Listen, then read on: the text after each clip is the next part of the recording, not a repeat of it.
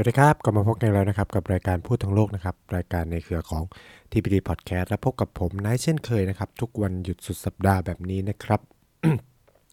สัปดาห์ที่แล้วเนี่ยเราก็พูดคุยกันไปเกี่ยวกับวาระครบรอบ 1 ปีเนาะสงครามระหว่างรัสเซียกับยูเครนซึ่ง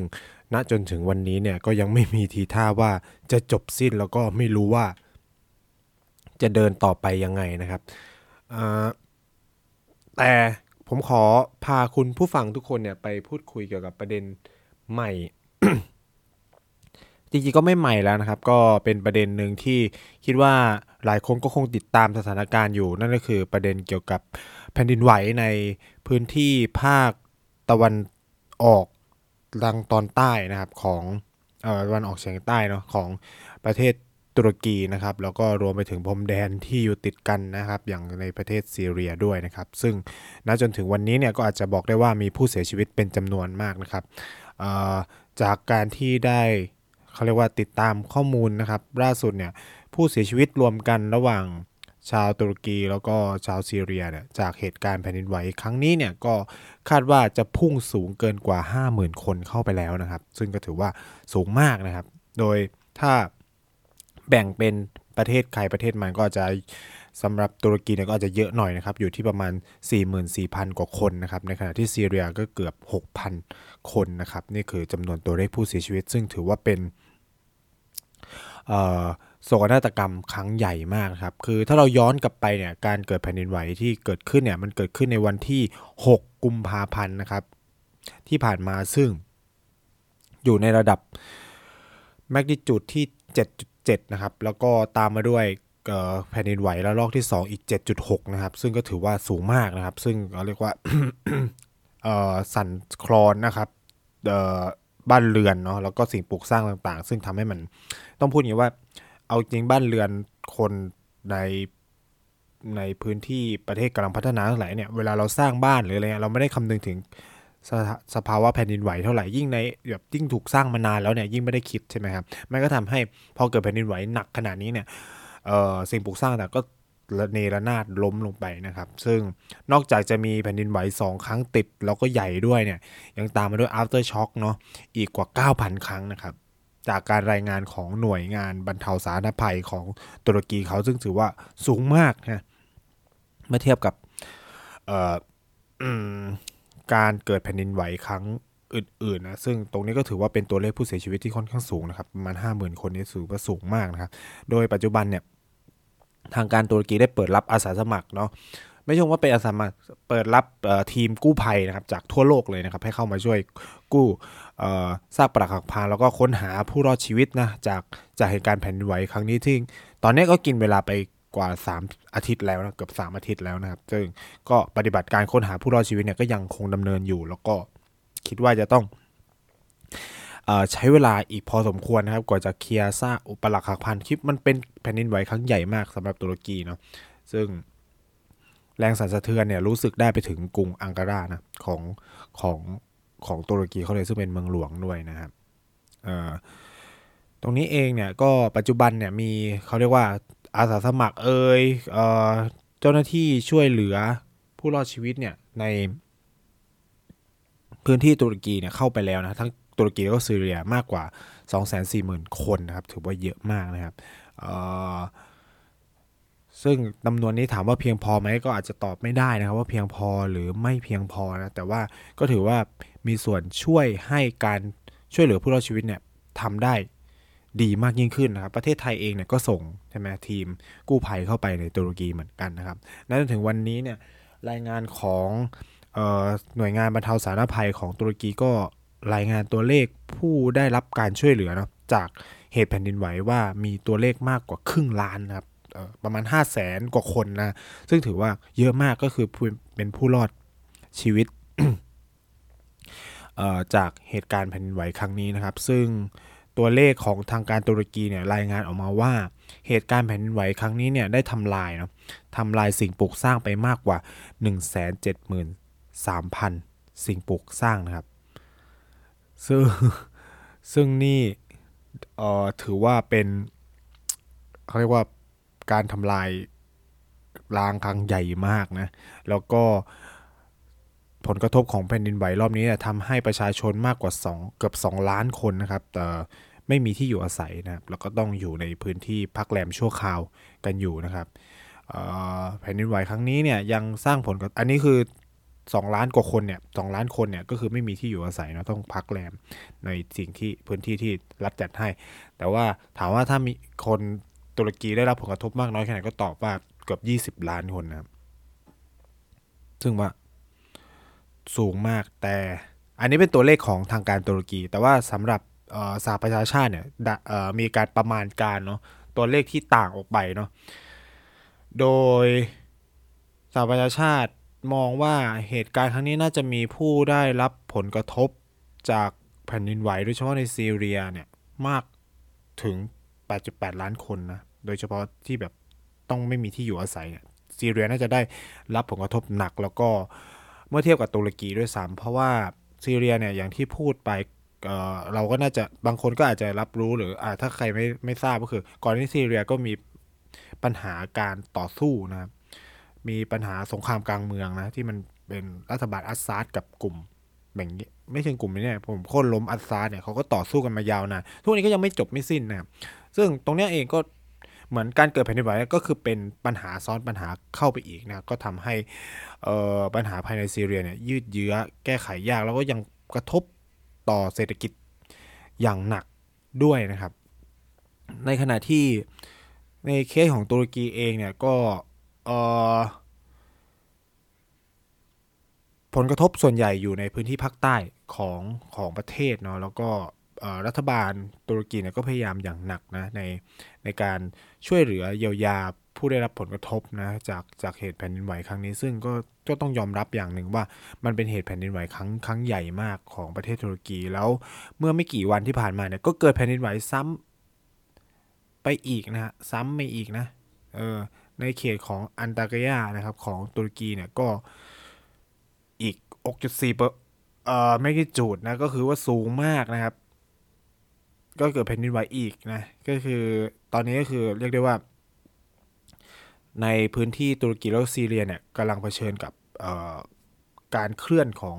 แผ่นทวีปอย่างหนักนะ ก็คือการเกิดแผ่นดินไหวเนี่ยมันเป็นผลสำคัญมาจากการเคลื่อนของของของแผ่นแผ่นทวีปนะครับในในในบริเวณตรงนั้นนะ ซึ่งก็ทำให้มีผู้เสียชีวิตเป็นจำนวนค่อนข้างมาก แล้วก็ตอนนี้เนี่ยรัฐบาลตุรกีก็จำเป็นต้องขอรับบริจาคนะจากหลาย ๆ ประเทศทั่วโลกนะเพื่อเพื่อเพื่อที่จะแก้ไขปัญหาที่กำลังเกิดขึ้นนี้ เพราะว่าศักยภาพของรัฐบาลก็อาจจะไม่ได้เพียงพอมากเท่าไหร่นักนะครับ แต่หากเราย้อนดูประวัติศาสตร์ของตุรกีเนี่ยคือจริง ๆ ในการบรรเทาสาธารณภัยของตุรกีในรอบนี้ มันมีความแปลกใหม่กว่าทุกครั้งเลยนะครับ คืออันนี้ก็จะเป็นประเด็นหลักที่ไนจะมาพูดให้ฟัง เพราะ ต้องยอมรับอย่างนี้ว่า การขึ้นมาของเออร์เดแกนเนี่ยมันมันทำให้เกิดความเปลี่ยนแปลงหลายอย่าง โดยเฉพาะในเชิงกองทัพของตุรกีนะครับคือพูดงี้ว่าตุรกีเนี่ยเรียกได้ว่าเป็นอีกหนึ่งประเทศนะครับที่ทหารมีอำนาจค่อนข้างมากภายในประเทศนะครับ แล้วก็มีอิทธิพลทางการเมืองด้วยนะครับ ในหลายครั้งเนี่ยตุรกีเผชิญกับการรัฐประหารนะแล้วก็ทหารขึ้นมามีอำนาจนะหลัง เรียกได้ว่าตุรกีเนี่ยเป็นหนึ่งในรัฐที่ปกครองโดยทหารมาค่อนข้างยาวนานไม่ต่างจากปากีสถานไม่ต่างจากในเคสของประเทศเรานะฮะที่ทหารมีอำนาจทางการเมืองค่อนค่อนข้างมากนะครับ คือเมื่อย้อนกลับไปกว่า 20 กับ 20 กว่าปีที่ 20 กว่าปีที่แล้วเนี่ย ตุรกีก็เผชิญปัญหาแผ่นดินไหวเหมือนกันนะครับ ซึ่งตอนนั้นเนี่ยก็ต้องพูดว่าทหารค่อนข้างมีอำนาจมากนะครับ แล้วก็แผ่นไหวครั้งนั้นก็แรงเหมือนกันนะครับ แล้วก็มีผู้เสียชีวิตประมาณ 1 กับ 20,000 คนนะครับ แล้วก็มีผู้บาดเจ็บเป็นจำนวนมาก ซึ่งที่ไนท์จะมาอธิบายให้ฟังก็คือมันคือมีความต่างกันของการตอบสนองต่อปัญหานะครับ ระหว่างรอบนี้ รอบแผ่นดินไหวปี 1999 นะครับ เอาจริงๆ ปี 1999 เนี่ยมันมันก็ไม่เราก็ไม่แน่ใจนะว่าการรายงานตัวเลขมันมันถูกต้องมากน้อยแค่ไหน แต่ว่าคือการรายงานตัวเลขที่ออกมาก็คือผู้เสียชีวิตประมาณ20,000 กว่าคนนะครับ สิ่งที่มันเกิดขึ้นก็คือในปี 1999 เนี่ยเกิดการแผ่นดินไหวครั้งนั้นเนี่ยรัฐบาลตุรกีเนี่ยยังเออเขาเรียกว่ากองกำลังทหารของตุรกีเนี่ยยังคงมีอิทธิพลในในในการเมืองในการจัดการด้านภัยพิบัติ ของตุรกีค่อนข้างมาก ซึ่งเราจะรู้จักในชื่อของ TSK นะครับ หรือ Turkish Armed Force ก็คือกองกองกำลังหรือกองทัพตุรกีนั่นแหละ คือความต่างที่มันเห็นได้ชัดประการหนึ่งก็คือว่า ในช่วงเวลา 48 ชั่วโมงหลังจากการเกิดแผ่นดินไหวเมื่อปี 1999 เนี่ย มีการประมาณการหรือประเมินกันว่านะครับ ภายใน 48 ชั่วโมงเนี่ย รัฐบาลตุรกีในเวลานั้นสามารถระดมทหารในกองทัพเพื่อ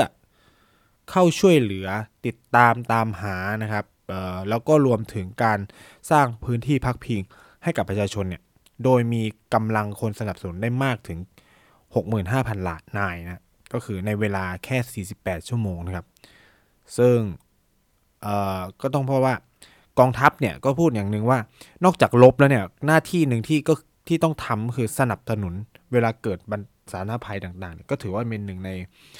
หน้าที่เนาะ ของกองทัพด้วยเช่นกันนะครับเเมื่อรัฐบาลจริงๆก็คือรัฐบาลพลเรือนเนี่ยก็คือสามารถใช้กองทัพในการทำหน้าที่ตรงนี้ได้นะเพราะว่างานหลักๆตรงเนี้ยบางทีหน่วยงานบรรเทาสาธารณภัยก็ไม่ได้มีศักยภาพเพียงพอก็จำเป็นต้องอาศัยความช่วยเหลือจากกองทัพด้วยเช่นกันนะครับดีกว่าปล่อยมันอยู่เฉยๆใช่ไหมครับดีกว่า ซึ่งมันก็เป็นหน้าที่ของกองทัพนั่นแหละคือมันมันต้องบูรณาการมากขึ้นคือประเด็นเรื่องความมั่นคงมันมันไปไกลเกินกว่าเรื่องปัญหาพรมแดนการสู้รบกันแล้วนะครับมันมันมีเรื่องประเด็นเรื่อง human security เนาะคือความมั่นคงในมนุษย์ ความมั่นคงทาเรื่องอะไรซึ่งตรงเนี้ย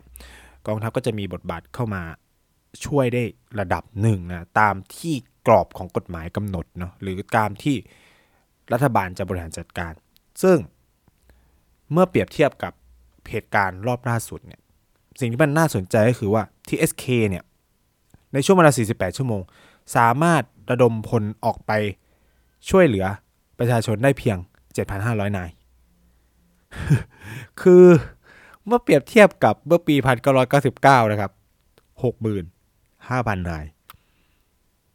ในปี 20 ปีผ่านไป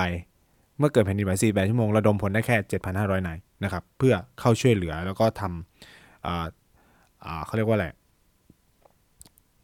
เข้าสนับสนุนนะหน่วยงานด้านเอ่อบรรเทาสาธารณภัยในการกู้ซากปรักภัยหรือช่วยเหลือประชาชน ตรงนี้เองเนี่ย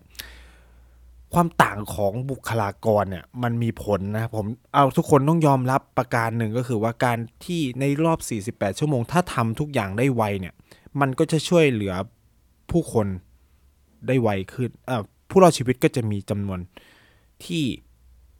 ต่ำลงนะ เอ้ยที่สูงขึ้นสิแล้วผู้เสียชีวิตก็จะมีจำนวนที่ต่ำลงถูกไหมครับ แต่ว่าเนี่ยมันสิ่งที่มันเกิดขึ้นคือเนี่ยตัวเลขมันมีความต่างกันเยอะมากนะครับหกหมื่นห้าพันเหลือเจ็ดพันห้าร้อยนะครับ แล้วถ้าเราไปดูเมื่อเปรียบเทียบ คือแบบมันเกือบสิบเท่าใช่ไหมเมื่อคือจำนวนที่มันลดลงเนี่ยมันสิบเท่าตัวแล้วเมื่อเมื่อเราไปดูตัวเลขผู้เสียชีวิตก็จะเห็นว่าตอนนี้ตัวเลขผู้เสียชีวิตของเหตุการณ์แผ่นดินไหวในในตุรกีมันสูงมากอย่างที่เล่าไปก่อนหน้านี้เนี่ย คือโอเคแหละ บางคนอาจจะพอพูดว่าโอเคในพื้นบ้านพื้นที่มันไม่เหมือนกันโครงสร้างนะตึกเอยจำนวนประชากรมันมีผลอะอันนี่ปฏิเสธไม่ได้ แต่ว่าการระดมพลมันมีผลต่อการช่วยเหลืออันนี้ก็ต้องยอมรับนะซึ่งมันต่างกันเกินไปนะคำถามที่ตามมานี่ก็คือว่ามันมันเกิดอะไรขึ้นนะคือก็ต้องพูดอย่างนี้ว่าเหตุที่มันเป็นเช่นนี้ก็ต้องย้อนไปดูประวัติศาสตร์ทางการเมืองของตุรกีเขาในช่วง 20 กว่าปีที่ผ่านมาด้วยก็คือ เออร์โดกันเนี่ยขึ้นมาเป็นประธานาธิบดีประมาณปี 2003 นะครับ แล้วก็ครองอำนาจในตุรกีมาอย่างยาวนานนะจนถึงกระทั่งปัจจุบันเนี่ยซึ่งมันมีการเปลี่ยนแปลงในช่วง 20 กว่าปีนี้ มหาศาล ผมใช้คำนี้ว่ามหาศาลโดยเฉพาะในในการเมืองตุรกีนะครับ คือออในช่วงปี 2016 เออร์กันเผชิญกับความพยายามในการรัฐประหารใช่ไหมครับมันก็เลยเกิดการปฏิรูปกองทัพคือจริงๆอะตั้งแต่เขาขึ้นมามีอำนาจเนี่ยเขาก็พยายามปฏิรูปกองทัพมาโดยตลอด เพื่อลดบทบาทของกองทัพในการเมืองของตุรกี ไม่ให้กองทัพเข้ามาแทรกแซงกิจการทางการเมือง แล้วก็ไม่ให้มีอิทธิพลทางการเมืองมากจนเกินไป มุ่งเน้นให้ทหารเป็นทหารอาชีพ ใช้คำนี้ให้ทหารเป็นทหารอาชีพนะครับแล้วก็ลดบทบาทกองทัพลดจำนวนทหาร แล้วก็ โยกย้ายฐานทัพทางการทหารในเขตพื้นที่เมืองออกไปอะไรเงี้ยก็ก็มีการพยายามทำสิ่งเหล่านี้นะมันก็ทำให้บทบาทของ TSK เนี่ยมันค่อยๆ ลดลงนะตามลำดับไปเรื่อยๆเนาะเออร์โดกันพยายามทำหลายอย่างมากนะครับเเพื่อที่จะลดบทบาทของกองทัพลงไปหนึ่งในนั้นเนี่ยก็คืออการยุบหน่วยงานทางการทหาร เยอะแยะมากมายที่ก่อนหน้านี้ถูกจัดตั้งเพื่อบรรเทาสาธารณภัยอ่า อันนี้ก็ต้องบอกว่ามันเป็นทิศทางที่ถูกต้องนะก็คือว่าการบรรเทาสาธารณภัยควรเป็นงานของหน่วยงานด้านบรรเทาสาธารณภัยใช่ไหมครับคืออย่างในประเทศไทยเราจะมีกรมป้องกันและบรรเทาสาธารณภัยในกระทรวงมหาดไทยเนี่ยซึ่งอันเนี้ยมันควรจะเป็นหน่วยงานหลักนะคือในต่างประเทศประเทศที่พัฒนาแล้วเนี่ยหน่วยงานพวกนี้จะเป็นหน่วยงานหลักในการดำเนินงานเมื่อเกิดสาธารณภัยต่างๆ ในในประเทศนะครับ ซึ่งเอโดกันเนี่ยก็ได้มีการ ยกระดับเนาะหน่วยงานป้องกันและบรรเทาสาธารณภัยของประเทศ ให้มันมีศักยภาพสูงมากยิ่งขึ้น ก็คือตัดลบบทบาทของทหารที่ทำเรื่องพวกนี้ เพราะว่าทหารก็คือทหารใช่ไหมครับ จะจะมามุ่งเน้นความสเปเชียลิสต์ในด้านบรรเทาสาธารณภัยมันก็ไม่ถูกต้องใช่ไหมฉะนั้นเนี่ยไอหน่วยงานที่ชื่อว่า disaster emergency uh, disaster disaster and emergency management authority เนี่ยมันก็เลยถูกยกระดับขึ้นมาหรือ AFA AFAS เนี่ยก็ถูกถูก AFAD เนี่ยก็ถูกยกระดับขึ้นมาแล้วก็เข้าไปแทนที่บรรดาหน่วยกะหน่วยทหารต่างๆที่ทำหน้าที่ในการป้องกันและบรรเทาสาธารณภัยในในในในตุรกีนะครับ ซึ่งตรงนี้มันก็มีการแก้ไขกฎหมาย มีการปฏิรูปกฎหมาย แล้วก็ลดบทบาทหน้าที่ของทหารในการป้องกันบรรเทาสาธารณภัยลงเยอะมาก เพื่อให้ งานบรรเทาสาธารณภัยเป็นงานทางการเมืองมากกว่างานทางการทหารนะครับ แล้วเป็นงานของ specialist นะมีความเป็นผู้เชี่ยวชาญนะคือแน่นอนหน่วยงานป้องกันและบรรเทาสาธารณภัยต้องเป็นกลุ่มคนที่มีศักยภาพนะหน่วยกู้ภัยต่างๆใช่ไหมครับซึ่งเนี่ยไทยไทยก็กำลังผลักดันอยู่แต่ว่าก็อย่างที่บอกอะบางบางหน่วยงานที่เอ่อไม่ใช่หน้าที่หลักของตัวเองแต่พยายามพลาวว่าเออเนี่ยฉันต้องมีอยู่เพื่องานนี้อะไรประมาณนั้นนะคือจริง ๆ ก็คือถ้าตัดลด จำนวนกองทัพตรงนั้นแล้วไปเพิ่มงดในหน่วยงานป้องกันและบรรเทาสาธารณภัยมันก็จะเป็นผลที่ดีขึ้นกับกับกับการบริหารจัดการเพราะว่าหนึ่งคือทหารอยู่ค่ายเขาไม่ได้ซ้อมป้องกันและบรรเทาสาธารณภัยนะเขาซ้อมลบใช่ไหมแต่หน่วยงานป้องกันและบรรเทาสาธารณภัยคือเขาปฏิบัติแล้วฝึกเพื่อการ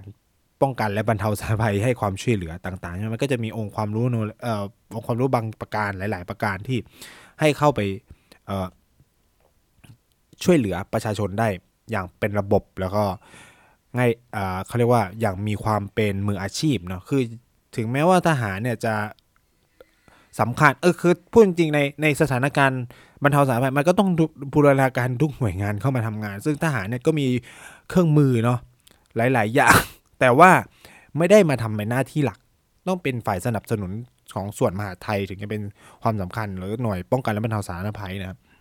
อันนี้เป็นหลักการที่มันควรจะเป็นนะเวลาเกิดเรื่องอะไรคนคิดอะไรต่างๆ เนี่ยเอ่อต้องเป็นคนที่เขาเรียกว่าหน่วยงานป้องกันสาธารณภัยต้องเป็นคนจัดการนะ ฉะนั้นเนี่ยสิ่งที่เอเดอร์กันทำเนี่ยก็เลยพยายามผลักงานบรรเทาสาธารณภัยเข้าไปอยู่ในงานของพลเรือนมากขึ้นนะครับ แล้วก็ปฏิรูปความสัมพันธ์ระหว่างหน่วยงานพลเรือนกับหน่วยงานการทหารนะ คือก็ต้องบอกว่า การกระทำของเอเดอร์กันเนี่ยมันมาจาก motivation ในการลดบทบาททหารของตัวเองอยู่แล้วนะซึ่งทหารเนี่ย ในตุรกีได้รับความนิยมส่วนหนึ่ง เพราะว่าเนี่ยทำงานพวกนี้แหละก็คือประชาชนก็ชื่นชมนะเออมีอะไรทหารก็ออกมาช่วยอะไรประมาณนี้อะพอดมันคล้ายๆพอดมันคุ้นๆใช่ไหมล่ะ คือในตุรกีมันก็เป็นแบบนั้นเหมือนกันในหลาย ๆ ประเทศที่ทหารมีบทบาทมากๆเนี่ยมันก็จะมีลักษณะก็คือมันมีลักษณะความเป็นบุญเป็นคุณเออถ้าเวลามีวิกฤตเนี่ยทหารออกมาช่วยพวกเรานะนู่นนี่นั่น ไม่ใช่นักการเมืองอะไรประมาณนี้นะฮะเออนะสิ่งที่มันเกิดขึ้นเนี่ยมันก็เลยมีความพยายาม เอโดกันต้องการทำลายวงจรตรงนี้ก็คือ ให้ทหารทหารเนี่ยมีภาพลักษณ์ที่เป็นทหารอาชีพ ไม่ได้ไปใกล้ชิดกับประชาชนมากนัก งานที่เกี่ยวกับพลเรือนต้องเป็นหน้าที่ของพลเรือนอ่านี่คือสิ่งที่เขาพยายามทำนะครับก็เริ่มมีการปฏิรูปตั้งแต่ปี 2007จนถึง 2013 ใช่ไหมแล้วก็มีการปฏิรูปครั้งใหญ่เลยก็คือ 2016 ถึง 2018 เนี่ย ซึ่งมัน หลังเกิดการพยายามที่จะรัฐประหารเอเดอร์กันเนี่ยใช่ไหมก็มีการปรับโครงสร้างการจัดการใหม่นะครับ ลดบทบาทของทหารในการ รับผิดชอบต่ออปัญหาภัยพิบัติทางธรรมชาติ หรือการบรรเทาสาธารณภัยฉุกเฉินนะครับยกตัวอย่างเช่น ในปี 2009เนี่ยหน่วยทหารหนึ่งซึ่งอยู่ใกล้พื้นที่ภัยพิบัติเนี่ยถูกยุบ ออกไปนะครับ ซึ่งหน่วยทหารเนี่ยมีหน้าที่ในการ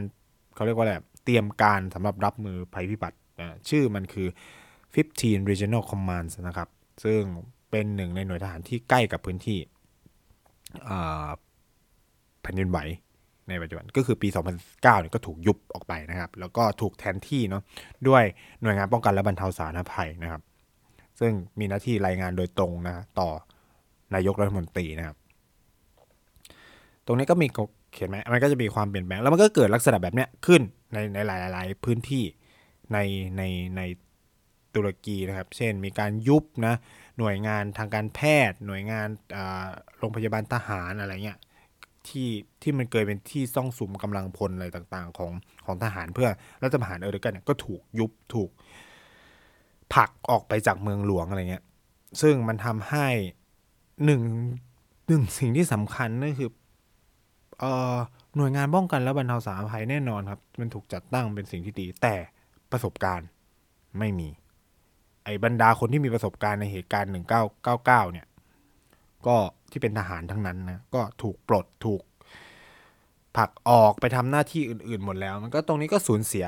บุคลากรที่มันมีศักยภาพหรือ อันนี้เราก็ไม่สามารถรับรู้ได้นะครับว่า บรรดาทหารเรานี้อาจจะแบบถูกผันตัวเองไปอยู่ในหน่วยงาน AFD AAD ก็ได้อะไรเงี้ย แต่ว่าสิ่งมันเกิดขึ้นก็คือมันมันทหารมันถูกลบออกไปในในทางการเมือง ซึ่งอันนี้ผมไม่ได้พยายามจะมาพูดว่าการที่ทหารหายไปมันส่งผลกระทบต่อต่อตัวการป้องกันและบรรเทาสาธารณภัยของตุรกีเขานะ แต่ว่าสิ่งที่เราจะชี้เห็นคือมันมีความเปลี่ยนแปลงในเชิงการทำงานด้านป้องกันและบรรเทาสาธารณภัยในในตุรกีเขานะครับคืออย่างที่บอกคือ 19 เนี่ย บทบาทหลักของการป้องกันและบรรเทาสาธารณภัยเป็นทหาร แต่รอบนี้สิ่งที่เราเห็นชัดเจนเลยก็คือว่ามันเป็นงานพลเรือนนะ เออซึ่งเนี้ยมันเป็นสิ่งที่ เอาจริงผมเองก็อยากเห็นในในในไทยก็คือ มันเป็นสิ่งที่ควรจะเป็นก็คือพองานป้องกันและบรรเทาสาธารณภัยมันเป็นงานพลเรือนทำไม ทหารควรเป็นหน่วยงานเสริมมากกว่าที่จะมาเล่นบทบาทหลักอะไรเงี้ย เออใช่ไหมแล้วก็จะมาใช้เรื่องเหล่านี้เป็นสิ่งที่มาบอกว่า เออต้องนู่นนี่นั่นอะไรอย่างเงี้ใช่ไหมครับ ว่าเป็นบุญเป็นคุณทหารต้องมี เพราะว่าเนี่ยมันเกิดภัยพิบัติอะไรก็ทหารอะไรไม่นะครับ ก็คือก็ยุบทหารไปแล้วก็ตั้งหน่วยงานป้องกันและบรรเทาสาธารณภัยสิใช่ไหมตุรกีก็ทำสิ่งนี้นะครับ ซึ่งซึ่งรอบเนี้ยมันก็เห็นได้ชัดว่ามันก็มีศักยภาพสูงนะ คืออย่างที่พูดไปว่า แผ่นดินไหวรอบนี้มันไปอยู่ในเมืองเขตเมืองใหญ่ทางตอนใต้ แล้วก็มันมีความเป็นเมืองสูงฉะนั้นตึกสูงมันเยอะพอเกิดแผ่นดินไหวผู้เสียชีวิตมันก็พุ่งสูงขึ้น สิ่งเหล่านี้เป็นสิ่งที่มันเกิดขึ้นโดยธรรมดานะที่มันจะเกิดขึ้นได้นะแล้วก็ในรอบนี้เนี่ยเเราเห็นบทบาททหารในตุรกีน้อยมาก แล้วก็มันเป็นความสำเร็จหนึ่งนะของเออร์เดอร์กันด้วยนะครับ ที่ทำให้ TSK เนี่ยก็คือกองทัพตุรกีเนี่ยในช่วงหลายปีที่ผ่านมาเนี่ยความนิยมลดลงนะครับ แล้วความไว้วางใจต่อรัฐเนี่ยต่อต่อกลุ่มทหารเนี่ยมันลดลงมากแต่ก่อนเนี่ยมีความเชื่อมั่นมีความ popularity สูงถึง 90%ปัจจุบันอยู่ที่ประมาณ 60%เท่านั้นในช่วง 10 กว่าปีที่ผ่านมานะครับ แต่อย่างไรก็ตามเนี่ยความล่าช้าในการทำงานของเออร์โดกันเนี่ยมันก็นำไปสู่การวิพากษ์วิจารณ์เนาะของประชาชนนะเพราะว่าก็ต้องไม่ลืมนะว่าภาพจับแล้วก็ฝ่ายฝ่ายตรงข้ามของเอเดอร์การเองก็คือกองทัพเนี่ยก็พยายามสร้างภาพเห็นว่านี่ไงพอแต่มันมีการปฏิรูปกองทัพนู่นนี่นั่นอะไรเงี้ยนี่มันคือการเคาน์เตอร์มันการช่วงชิง ความอ่าบาบาบาความนิยมของประชาชนว่ากันไปเนี่ย เออนี่มันก็คือสิ่งที่มันเกิดขึ้นในในตุรกีเวเวลานี้นะครับว่าเออมันมีความพยายามนะที่จะท้อนให้เห็นว่าเออการที่กองทัพมันหายไปอะไรหายไปเนี่ยมันก็เนี่ยเนี่ยพอมันเกิดเขาเรียกว่าสาธารณภัยใหญ่ๆเนี่ยออรัฐบาลก็อาจจะจัดการไม่ได้ไหมอะไรเงี้ย คือมันก็มีบทความแบบนี้ออกมาระดับหนึ่งนะครับ คือพวกพูดอย่างเงี้ยก็คือนี่มันเป็นการต่อสู้กันนะครับ แต่ว่ายังไงก็ตามเนี่ย มันคือสิ่งที่ เออเดียวกันต้องรับไว้นะเพราะว่านี่มันคือความ